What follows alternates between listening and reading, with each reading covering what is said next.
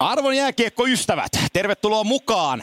Tämä on uunituore ja ensimmäinen Kimanttia podcast-jakso. Minun nimeni on Antti Mäkinen ja tuolla langan toisessa päädyssä ison lätäkön toisella puolella on joillekin jääkiekkoihmisille varsin tuttu ihminen. Hän on nimensä on Kimmo Timonen. Kime, näin alkuun kysytään, että miltä keli siellä Filissä vaikuttaa tänään? Hei Antti, kiitos kysymystä ja hienoa päästä tekemään tämmöistä ensimmäistä kertaa itse asiassa mullakin tämmöinen podcast-niminen tapahtuma ja päästään vähän höpiseen jääkiekosta. Mutta täällä on hieno aurinko paistaa, 10 astetta lämmintä. Täällä on kello hetkinen, kello on vähän yli kaksi iltapäivällä ja aamutennikset on tuossa vedetty ja illalla lähden katsoa Flyersin peliä. Niin tämmöinen maanantai-päivä täällä. Et ole Rocky Balboaan törmännyt tänään?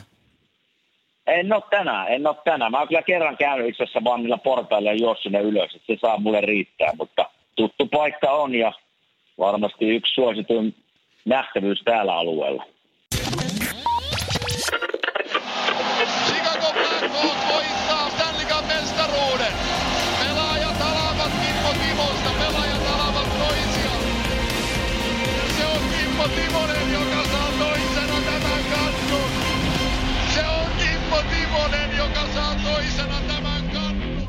No niin, nyt olisi sitten aika puhua NHL-jääkiekosta ja linjattiin tuossa toissapäivänä keskenämme asioita, mistä tänään lähdetään liikkeelle meidän ensimmäisessä podcastissa. Ja koska tässä on pitkä kausi edessä, niin ajattelin ehdottaa, jonka sitten suostuikin siihen, niin otetaan ensimmäiseksi aiheeksi NHL-kiekosta kolme isoa lännestä.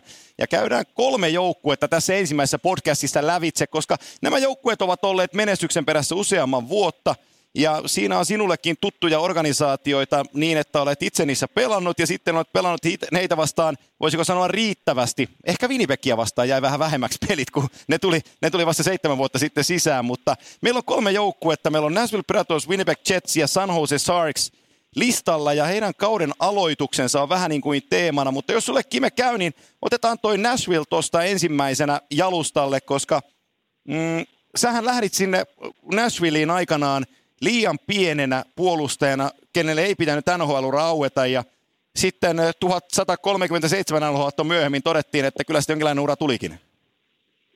No joo, kyllä se lyhyesti ja ytimekkäästi tuossa tuli, että pitkään sitä mahdollisesti tavallaan odotettiin, että tänne päästään ja Mä muistan sen ihan päivän selvästi. Me oltiin muistaakseni 94, 95, en muista ihan tarkkaa vuotta, mutta Viini M-pisoissa ja nykyinenkin Nashvillen toimitusjohtaja David Boyle pyyti minut aamupalaverin sinne aamukahville. Ja siinä me istuttiin sitten kesken M-pisojen aamukahville. Ja David sanoi mulle, että hän, hän uskoo, että sä pystyt pelaamaan, että hän näkee, että NHL on menossa toiseen suuntaan, mitä se on ollut tässä nyt monet vuodet. Eli siihen aikaan NHL oli semmoista, että piti olla 190 senttiä pitkä ja, ja tutta, piti osata pikkusen tapella. Ja osa osaa totta kai pelatakin, mutta suuri osa oli vähän semmoista niinku koukkimista ja huutamista ja, ja tuota, siihen muottiin meikäläinen ei hirveän hyvin sopinut, mutta hän osasi sen tavallaan mennä jo aikaansa edelle David ja sanoi, että hän antaa sulle mahdollisuuden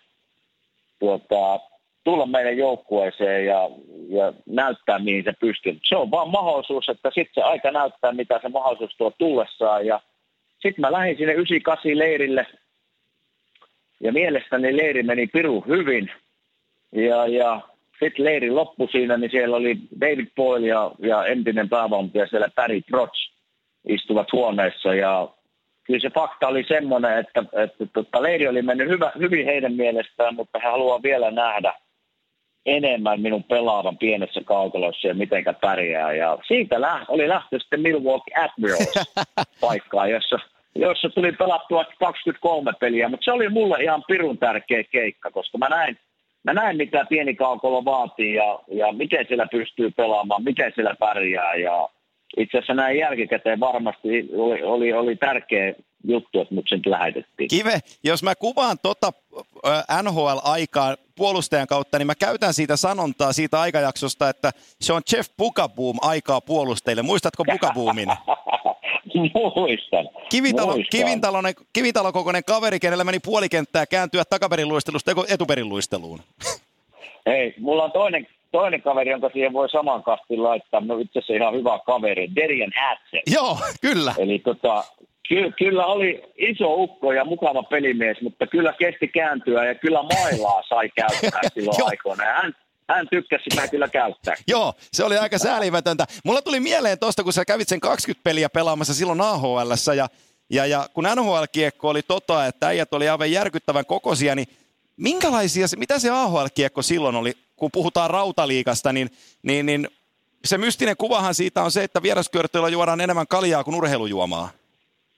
No totta, kyllä se, kyllä se aika, ra- ei nyt ihan ehkä noin, mutta sanotaan, että kyllä se, jos kuvitellaan, että NHL siihen aikaan oli semmoista, että kaikki oli aika isoja ja, ja mailaa sai käyttää ja koukkia ihan pirusti ja, ja suuri osa tappeli vielä. Ja, ja tota, no sitten voit kuvitella, kun se siirtyy sinne vielä astetta alemmaksi, niin se vielä niin kuin kertaantuu tavallaan Joo. se, koukki menee hakkaaminen. Ja, ja, mutta mä, mä, sen takia mä sanon, että se oli mulle tärkeä keikka, koska mä opin siellä, mä pääsin hirveästi pelaamaan. Liekko sitten tullut Dave Boylilta ja Barry Trotsilta se Milwaukee päävalmentajalle käsky, että pelutahan tätä Kimmo-poikaa, että katsotaan mistä, mihin, mihin se pystyy. Ja siellä tuli 24-26 minuuttia pelattua ne 23 pelin aikana ja se oli mulle pitkä. Tuli alivoimaa ylivoimalla viidellä viittä vastaan. Kaiken maailman tilanteita pääsi oppia siinä pienessä kaukolossa ja vähän katsoa, kun ne isot körmyt sieltä hiihtää perässä, että miten niistä päästään eroon. Eli mulle se oli ihan ääri, äärimmäisen tärkeä kokemus. Niin ja kai se oli prioriteettina heilläkin katsoa, että jos sä pärjäät AHL, niin sä varmaan pärjäät NHL,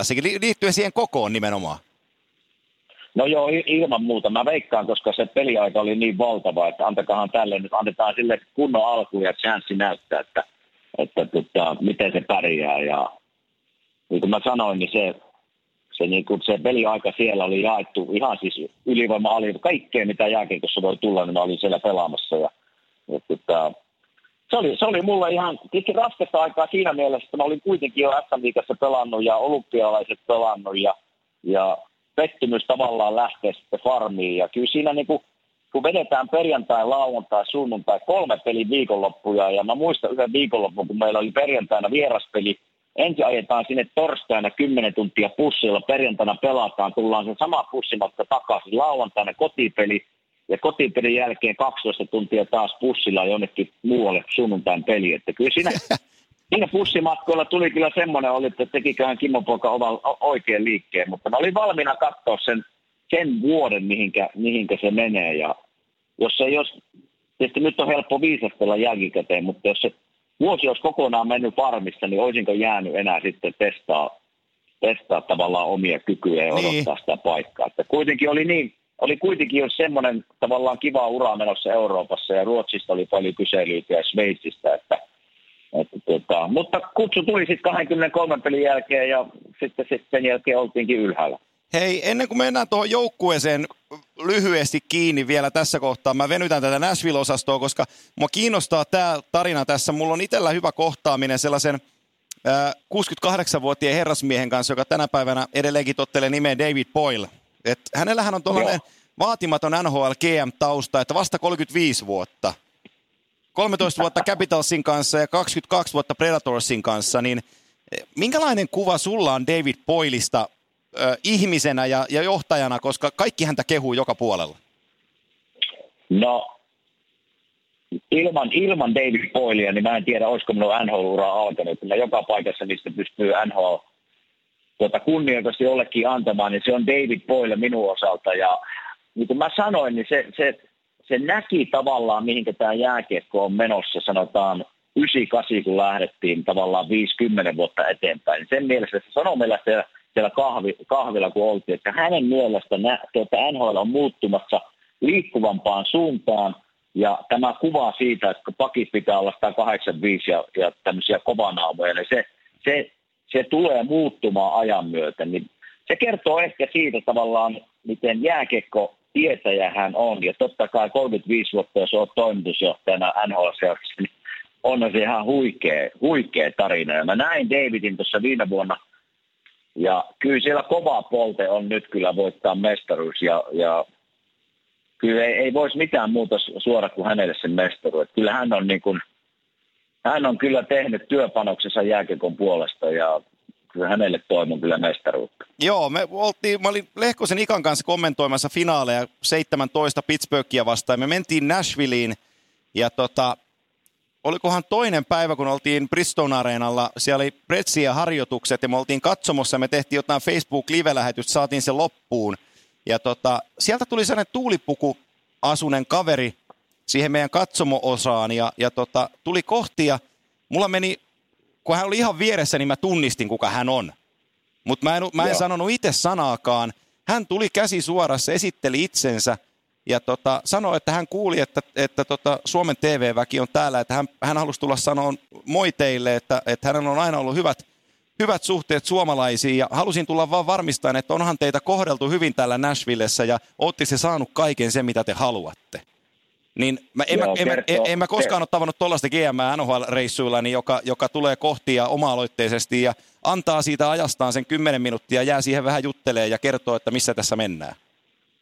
Joo, on, kertoo siis miehestä. On, on todella, siis todella perhe, perhe tota, orientoinut kaveri ja, ja ei yllätä yhtään, että se on tullut sulle juttelemaan. Se on, tota, mutta siellä Davidilla on myös toinenkin puoli, sitten jos peli ei kule, niin sitten sit ollaan kyllä pahalla päällä. Ja sen, sen hän näyttää kyllä sitten, että niin kuin varmasti jokaisen toimitusjohtajan pitääkin näyttää, mutta, mutta siellä on myös semmoinen ei-kiltti David puoli puoli, mitä ei varmasti moni näe, mutta se, on, se, se tulee kyllä pelaajille sitten esiin. Ja se tulee semmoisella hiljaisella tyylillä, että sitten sit ei sanotakaan huomenta joka aamu ja, ja kävellään ohi ja, ja ollaan vähän myrksinä. Että se Joo, voin se on kuvitella. David, se on tyypillistä David Poilee silloin, kun homma ei toimi. Joo, hän tuskin olisi muuten 30, 35 vuotta ollut gm jos, jos olisi pelkästään mukava, mukava äijä, että osaa nämäkin asiat. Mutta jos katsotaankin me tota, nopeasti tota Nashvillen tämän, tätä, tämän hetken tilannetta tai isoa kuvaa tästä, niin toi finaalitappio tuli tuossa jo kerrottua 17 Pittsburghia vastaan. Äh, silloin se kaupunki oli aivan järkyttävässä huumassa. Siellä oli stripillä pääkadulla – joku sanoi, että 70 000, joku sanoi, että 100 000 ihmistä katsomassa sitä isolta Jumbotronilta siitä. Siellä sattui tietysti samaan aikaan olemaan nämä, äh, odotas nyt, se on Country Music Festivaalit. Ja, ja tota, sitä kautta siellä oli väkeä vähän normaalia enemmän, mutta siellä oli aivan hirveä hulabalo. He missas sen finaalimahdollisuuden Pittsburghia vastaan, mutta niillä on neljä kertaa toisen kierroksen eksitti pudotuspeleissä, kaksi kertaa avauskierroksen eksitti ja 12-14 välillä ne ei ollut playereissa – mutta se rakentaminen Poilin kautta, nyt siellä on Peter Lavioled ollut päävalmentajana, joka sulle on myös tuttu ihminen, niin ollut pitkän aikaa. Ja eikö se ole ihan validia sanoa, että tämä joukkue, se haluaa voittaa ja siihen on, siihen on täydet perusteet, miksi tämä joukkue pystyisi voittamaan, jos kaikki menee kohdalleen? No joo, no mä, mä heitän pikkusen kommentin ensin tuohon tunnelmaan, että silloin kun 98 me mentiin sinne tota, Näsvilleen ja mä asuin siinä, hallihan on ihan siis niin ytimessä kuin se Joo. voi olla. Että se on harvinaista NHL-kaupungille, että se on niinku, se on siinä pääkadulla. Se, niin se ja aloittaa tota... tai päättää pääkadun, riippuu kummasta suunnasta katsot. No, se on just näin. Ja tota, mä asuin siinä hallin lähellä 98 silloin, kun menin eka kertaa hotelliin. Mä lähdin sitten eka päivänä sieltä hotellilta hallille aamulla kävelee. Ja mä kävelin, se oli semmoinen ehkä 300 metriä se pääkatu, mistä mä kävelin. Mä ajattelin, että voi hyvä isä sentään, että mihin mä oon tullut. Että se näytti ihan kuin vanhasta länkkärin elokuvasta. Saluna, saluna ovet avasi ja se tulee niin kuin pitkä aamulla ja pikkusen huppelissa olevia ihmisiä ja live-musiikki soi. Ja kyllä se niin kuin, nyt kun katsotaan 2018, niin minkä harppauksen 20 vuotta se seura on ottanut. Silloin kun minäkin olin siellä kahdeksan vuotta, niin me tehtiin ihan hirveä määrä tavallaan jääkiekkomarkkinointia. Mentiin kouluihin, käytiin eri paikoissa, työpaikoissa, lastensairaalassa, kaikki – kaikkea markkinoimista tavallaan jääkiekon puolesta. Eli se harppaus minkä, ja työmäärä, minkä se organisaatio on tehnyt tavallaan jääkiekon eteen ja sen, sen tavallaan kaupungin eteen on niin kuin ihan älyttömän iso. Eli kun ollaan lähetty siitä pisteestä, että säännöt kerrotaan tavallaan, että mikä on paitsio, mikä on pitkäkiekko, miksi nuo tappelee harjoitusleirillä. Ja nyt, nyt puhutaan, että taistelee finaalista ja Stanley Cupista, niin se 80 vuodessa on se kaupunki ja organisaatio elänyt tavallaan ihan hirveän, hirveän vaihde, vaihde, tota, vaihdoksen ja mulla ei, ei mitään muuta sydämellä ole kuin toivon heille menestystä ja se, on, se oli lähellä niin kuin sanoit tuossa vuosi sitten. Joo. Ja, ja pienestä, pienestä oli kiinni, mutta Pittsburgh tällä kertaa oli parempi ja, ja kyllä edelleen on suurin piirtein sama joukkue kasassa ja, ja ei mitään muuta kuin siellä on suomalaiset veskarit vielä kehissä, niin en toivo mitään muuta kuin menestystä heille. Ja yksi asia vielä Nashvillestä, mun on pakko se, sulta kysy, kysyä, Kimme, kun tota, ää, Peter Laviolette on tota, Nashvillein päävalmentaja ollut pitkään.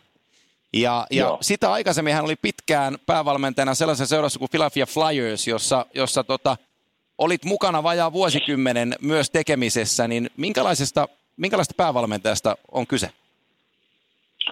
On erittäin semmoinen tavallaan pelaajaläheinen tuota, kaveri, eli osaa olla tiukkakin, mutta haluaa tavallaan, että se koko organisaatio tuntee, että se on, se on perhe. Eli mä tarkoitan sillä, että kun me Peter Laviollekin tuli tänne Flyersiin, niin meillä oli varmaan kolme, kolme viisi kertaa vuodessa vähintään semmoinen tilaisuus, mihin oli vaimot kututtu, tavallaan aika, aika kaikki, kaikki toimiston henkilöt oli kututtu ja me oltiin tavallaan yhdessä vierettiin sitä aikaa. Oli se sitten kortti-iltoja, elokuva-iltoja, sitten iltoja tai mitä tahansa, mutta hän haluaa, niin kuin, että se, kun tullaan hallille, niin se tuntuu, että se tuli, tuntuu, että se tulisi kotiin. Ja Joo. On, on myös semmoinen valmentaja tavallaan, että se on joku paina. Vähän niin kuin Barry Trotz oli mulle Nashvillessä, niin Peter Lavilla on sama tyyppinen, että on helppo mennä puhumaan, että jos joku, joku homma ei toimi tai joku painaa sinun mieltä tai joku, niin on helppo mennä hänelle puhumaan. Ja hän kyllä antaa aika rehellisen vastauksen sitten, missä siinä ei kierrellä eikä kaarella, vaan – vaan tuota, se tulee suora vastaus sieltä. Ja hän tykkää peluttaa tavallaan liikkuvaa ja hyökkäävää peliä, josta minä tykkäsin silloin, kun hän on täällä. Että se tietysti vaatii se pelityyli sen, että siis Nashvillessä Pekka ja Juuso joutuu seisoo välillä päällään, kun sieltä tulee sitten vastahyökkäyksiä, mutta, mutta pelaa erittäin semmoista, niin kuin, yleisöystävällistä pelityyliä ja systeemiä. Ja mä tykkäsin kyllä hänestä. Että yksi, yksi minulle niin kuin, niin kuin parhaista valmenteista, jos minulta kysytään. Joo, tota, me tehdään varmaan ensi viikolla jakso maalivahdeista, niin me päästään siitä puhumaan varmaan sitten lisää. Pitää vielä edistää tuosta teidän Filin finaalijutusta. Puhutaan silloin, silloin lisää siitä, mutta hypätään Nashvillestä nyt. Meillä on kaksi joukkuetta vielä tässä listalla, mitä käydään tässä avauksessa lävitse Kimanttia podcastin osalta, niin toinen joukkue on Winnipeg Jets. Ja nyt kun puhutaan Kanadasta ja kanadalaisesta joukkueesta, niin 93 oli viimeinen vuosi, kun Montreal Canadiens on kyennyt kanadalaisjoukkueessa Stanley Cupin voittaan. Ja ihan äh, suotavaakin on, että Amerikan rajan pohjoispuolella olevassa valtiossa, niin heillä olisi vähän hinkua saada toi pytty. Ja Winnipeg on kiistatta yksi niistä joukkueista, kanadalaisjoukkueista, jolla on isommat odotusarvot äh, tähän kauteen. He on tullut aika nopealla syklillä itse asiassa sieltä ei-pudotuspelijoukkueesta isoksi tekijäksi myös keväällä. Ja, ja tota, rakennuspalikat on ollut käytettävissä, mutta varauksien kautta joukkue on saatu Mark Scheiflit, Nikola Jelesit, puhumattakaan Patrick Laineesta. Heillä on hyvä kapteeni Blake Wheeler, joka näyttää siellä mallia, mallia eteen, mutta täytyy muistaa, Kime, hei, että 2015-2017 niin Winnipeg Jets ei päässyt edes playereihin. Joo, mutta ne oli mun mielestä, vaikka ne ei päässyt playereihin, niin jotenkin sieltä aisti, että se, ne on tulossa – ja tälleen niin kuin pelaajan näkökulmasta, ihan kun puhutaan pelkästään Winnipegistä, niin ihan, ihan hullu jääkekkaupunki, kun siellä ei ole mitään muuta. En tiedä, oletko käynyt ikinä Winnipegissä? En, en ole käynyt, ei se, en. Ei, No, et ole menettänyt ei, mitään. Jos, ei, jos ei kerrota kellekään, niin mä juttelin, juttelin Paten kanssa kesällä tästä asiasta, kun se oli sanonut julkisesti jossain, että tota, se on hieno kaupunki, se riittää tekemistä. Ja tuli käymään kahvilla, niin mä kysyin, että no, mitä muuta siellä voi tehdä? Ja sanoi, no ei mitään. se on siis se on karun näköinen kaupunki ainakin minun mielestä. Ja jääkiekko on siellä tietysti se ykkösjuttu, niin kuin se on joka puolella Kanadaa, mutta täällä se varsinkin tuntuu, että se on niin kuin se, siellä ei ole oikein mun mielestä mitään muuta. Ja se, se halli on vähän semmoinen niin vanha-aikainen halli, että tuntuu, että se kaukalokin on vähän pienempi kuin muualla. Että se on niin kuin pirun vaikea paikka pelata vastustajalle. Ja kyllä mä niin kuin viime vuonna niin kuin heitä veikkasin jo finaaliin, että silloin kun ne voitti Nashvillen tavallaan, oliko se kakkoskierroksella, joo. konferenssin kakkoskierroksella, niin mä ajattelin, että tässä on kuule finaalijoukkue ja todennäköisesti Stanley Cup voittaja, mutta sitten Vegas vei vaan tavallaan omalla nopeudella sitten ja, ja palo vähän siitä energiaa jo Nashville-sarjassa Winnipegillä, mutta veikkaan, veikkaan, että on, on taas taistelee tänä vuonna ihan siis niin kuin Nashville tai San Jose niin Stanley Cupin voitosta. Niin siinä on... on erittäin, niin kuin, jos kat, katsoo, katsoo vielä niitä, mainitsit tuossa noita nimiä, niin, niin tuota, mä veikkaan, että heillä on niin kuin isoin pakisto esimerkiksi, mikä on NHL. Siellä ei ole pikkukavereita pakistossa ja ne on yllättävän hyviä liikkumaan. Ainut, mikä mä sanoisin Winnipegin joukkueesta, että mihin se voi kaatua, mikä mun mielestä se viimekin vuonna pikkusen kaatui.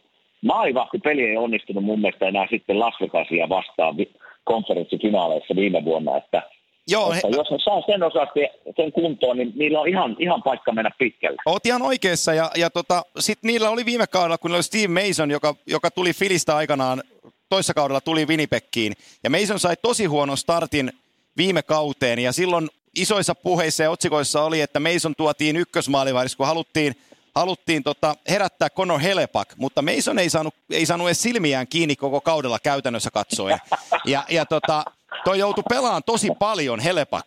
Ja nythän heillä on Joo. omalla tavallaan vähän kysymysmerkki kanssa koska ne toi Lauren Brosuan tuolta Edmontonin organisaatiosta, joka nyt on pelannut kaksi peliä, kaksi voittopeliä tilillä ja viikonloppuna pelasi tosi hyvän pelin Jetsin maalin suulla. Niin, niin, niin okay. tota, äh, ehkä se jeesaa sitten siinä kohtaa, mutta heillä on oikeastaan Nashvillein kanssa, he on vähän ikävässä tilanteessa, kun on molemmat keskisen divisioonan joukkueita. Ja jos oletetaan, Joo. että kausi menee, kuten se meni viime kaudella, että nämä joukkueet on keskisen divisioonan ykkönen ja kakkonen, ja sitten ne voittaa oman avauskierroksen pelinsä pudotuspeleissä, niin taas nämä kaksi tosi kovaa fyysistä joukkuetta on vastakkain toisella kierroksella. Ja sä, varma, niin on, sä varmaan ymmärrät sen kaiken parhaiten, kun sanotaan, että kun pelataan fyysinen seitsemän ottelun mittainen sarja, niin, niin tota, se vähän kuormittaa se seuraavaa kierrossa silmällä pitää. No se kuormittaa, se näki Winnipegin pelistä tuota, viime vuonna, koska ne joutui koville Nashvilleen vastaan, koska Nashville on niinku liikkuvampi varmaan kuin Winnipeg. Winnipeg on, niinku, ne on isompi, isompi joukkue, mutta siellä, joo, mutta se on, se on iso kokoinen, mutta ne pystyy liikkumaan yllättävän hyvin. Eli tota, jos ne pystyy nyt kauden aikana tavallaan säästämään vähän energiaa joissakin paikoissa ja maalivahtipeli onnistuu, niin en, en näe syytä, että miksi, miksi he ei olisi taas taistelemassa tavallaan kärkisijoista. Jos Kimmo Timonen olisi pelikuntoinen ja, ja kymmenen vuotta nuorempi, jos sallit, niin, niin tota, ja sä menisit sanoa se Sarksin puolustukseen ja sulla olisi omassa puolustuksessa Erik Carlson ja Brent Burns. Ja sitten pelaatte kahdeksan, yhdeksän ekaa kierrosta – runkosarjaa tällä dynaamisella kaksikolla ja sä huomaat, että heidän pelisuorituksistaan tulee enemmän vaarallisia tilanteita omaan päähän kuin hyökkäyspäähän. Niin mitä Kimmo Timonen sanoi harjoituksissa? No sanoisin, että tota, antakaa mulle enemmän peliaikaa, niin pannaan homma pyörimään. joo, joo, joo, mä voin, mä voin hyvin, mä voin hyvin uskoa, uskoa ton. Siinä, siinä on, ei, Saniosella, jos katsotaan paperilla, ja paperillahan tätä peliä ei koskaan pelata, mutta heillä on paperilla todella, todella, todella kova joukkue. Kyllä. Et, ja tuossa, minun, minun läntisen konferenssin voittaja on tämä Sanose. Mä Mä tiedän, että siellä on nyt, että tuota, niin kuin mainitsit Brent Burns ja, ja tuota Erik Carson. Joo.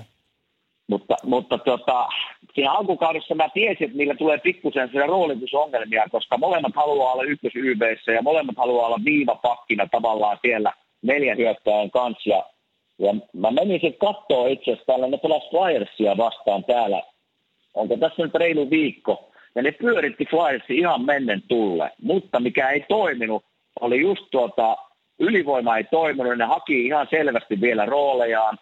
Ja, ja, mutta mä uskon, että ne roolit löytyy tässä kahdeksan kuukauden aikana. Ja sitten kun se löytyy, niin mä uskon, että niitä on vaikea pysäyttää, koska sitten sä voit heittää, jos sulla on kaksi pakkia tuommoista, jotka pystyy pelaamaan 30 minuuttia per peli, niin se on, se on, se on kyllä paha homma sitten, kun mennään tavallaan vastustajia ajatellen, että koko ajan sulla on – yksi NHL parhaita pakkia jäällä. Hei, su, su, se on kyllä ja, ja, se on kova, kova, kun mennään eteenpäin. Ja se, siinä joukkueessa on melkein sun ikätoveri. Se on itse asiassa syntynyt samana vuonna kuin minä. Se on tuo joukkueen kapteeni, sillä oli pitkä parta ennen vielä tätä kauden alkua, mutta ajo parran pois ja loukkaantui heti. Eli Joe Thornton... Ei olisi pitänyt ajaa. Ei olisi pitänyt ajaa. Ihan perusasioita. Mutta niin. 39-vuotias Joe Thornton, sä oot pari kertaa nähnyt sen askissa vasta, vastassa. Hän ei ole koskaan voittanut Joo. kannua. Yhtä lailla Sharks oli finaaleissa 16. Silloinkin Pittsburgh oli vastassa ja Pittsburgh on nuijinut sekä Nashvillein että Saniosen finaaleissa. Ja nyt kun sitten on kaksi vuotta aikaa, niin, niin mä voin sanoa, että silloin finaaleita selostaessani siellä, niin kyllä mulla sydän vähän sykki sen puolesta, että Joe Thornton olisi päässyt kannun käsiksi. No joo, tämä kyseinen henkilö menee kyllä siihen kategoriaan, jolle toivoisi mestaruutta. Hän on pelannut pitkä uran, niin kuin sanoit, ja on kymmeniä pelejä pelannut häntä vastaan, niin on, on ja ehkä nyt on varmaan vähän pikkusen hidastunut siitä, mitä hän oli aikoina. Ei ikinä tietysti mikään nopea ollutkaan, mutta ihan jäätävä tavallaan pitää kiekkoa ja suojaa ja pelinäkemys on siis ihan maailman parhaita. Että kyllä hänelle niin toivoisi toivois varmasti mestaruutta. Ja kyllä mä uskon, että se tänä vuonna on lähellä, mutta eihän sitä koskaan tiedä. Niin kuin puhuttiin, paperilla kaikki näyttää hienolta, mutta sitten sitten miten se tulee käytännössä to- toteutunut, se on, se on ajan kysymys. Joo, mutta... mä, mä oon sun kanssa samaa mieltä siitä. Mä, mä pidän Peter, Peter de Puuria heidän päävalmentajana myös niin kuin ihmisläheisenä valmentajana. Mä pääsin silloin vieressä seuraan kolmisen viikkoista tekemistä ja pyrin kovasti aistiin, että miten hän tota joukkuetta johtaa ja millä tavalla. Ja, ja tota, mulla on se sama luottamus tuohon joukkueeseen, niin kuin sä sen sanoit, että, että se olisi, se olisi ehkä jopa epänormaalia, että kun kausi lähtee liikkeelle, eikä heillä olisi kasvukipuja. No se on totta. Se on totta, että silloin kun hankitaan, mulla itse asiassa, en ehkä voi samaan, samaan verrata, mutta mulla itse asiassa pikkuinen samanlainen, samanlainen tilanne oli aikoinaan täällä Flyersissa, kun mä olin tavallaan pelasin paljon, 25-26 minuuttia, pelasin koko ajan ykkösylivoiman. Sitten tulikin Chris Prongers yhtenä vuonna. Joo. Niin se pikkusen, se, se pikkusen sekoittaa tavallaan sitä, sitä kemiaa ja totta kai hän oli ihan itse oikeutettu, ei siinä mitään. Hieno ura pelasi hänkin ja, ja teki tavallaan samaa, mitä minä olin tehnyt vuosia, eli ykkös YVtä ja ykkös AVtä ja pelasin koko ajan parhaita, parhaita pelaajia vastaan. Mutta nyt hän ottikin sen roolin tavallaan multa pois. Niin siinä menee, saa pikkusen niitä tavallaan pähkinöitä niellä siellä, siellä kopissa, että ettei, ettei näytä hapanta naamaa koko ajan, koska jokainen meistä haluaa jokainen haluaa meistä pelata niin paljon kuin vaan mahdollista ja jokainen haluaa ottaa tavallaan sitä vastuuta niin paljon kuin sitä on vaan tarjolla. Mutta nyt kun se tulee sitten semmoinen pelaaja, joka vie tavallaan sulta kaikki nämä ykkös ja tavallaan se jääajan, niin kyllä siinä vähän aikaa menee tavallaan, että löydetään ne oikeat roolit ja, ja tavallaan se oikea huumori taas siihen hommaan. Niin se on sama homma tässä Sarksien tilanteessa, että kyllä siellä varmasti Brent Burns joutuu vähän nielemään välillä, että kun tuli näinkin kova kuin Erik Carson, joka haluaa pelata samat minuutit kuin hän, niin kyllä siinä pikkusen joutaa miettimään roolia ja, ja että miten pidetään kaikki tyytyväisenä, mutta niin kuin meilläkin kaikki kääntyy sitten kyllä parhaimpaan päin, kun aika menee, ja näin varmasti käy Sannoseen Sarksilla. Ja myös voi aina käyttää tuota Thorntonin taktiikkaa, että ja parran pois ja loukkaantuu jo parikymmentä kierrosta sivussa, voit ottaa happea. no, no joo, hänelle sopii kyllä se parra. Niin sopii. Hänellä on kuulemma hänellä on kuulemma käärmeitäkin kotona, niin eikö silloin pidäkin tuommoinen parta? Kyllä, silloin, silloin kuulemma vähän isompi farmi siellä, missä on vähän muitakin eläimiä. Niin tota, tiedän vaikka siellä olisi niin paikallinen zoo hänen, hänen, hänen no ranchillään. Mutta tota, so, sopii, sopii tälle kaverille. Nyt käytiin kolme isoa lännestä tähän avauspodcastiin. Me voidaan varmaan luvata Kime, että me jossain joku viikko täräytetään kolme isoa idästä, niin tota päästään fiilistelemään no idän, idänkin joukkueita. Mutta tällaisella startilla hei liikkeelle. Tässähän voi tuntua siltä, että näitä turinoita meillä ruvetaan nauhoittaa näitä enemmänkin, niin tota, kyllä tässä tarinaa riittää, vai kuinka? Riittää, riittää. No niin. Riittää. Ei mulla muutakaan tekemistä. Ei, ei, tenniksetkin on pelattu jo. Joo, joo, näin No niin, ei, lyödään ensimmäinen pakettiin. Toivottavasti maistuu sinne podcastin kuuntelijoille. Kimanttia podcasti lähtee tästä liikkeelle. Tervetuloa messiin. Meitä voi kuunnella kerran viikossa ja, ja tota, pyritään pysyyn aiheessa ja välillä puhutaan vähän aiheen ohi, mutta näillä me, lähdetään, näillä, näillä me lähdetään liikkeelle, eikö näin? Näillä mennään.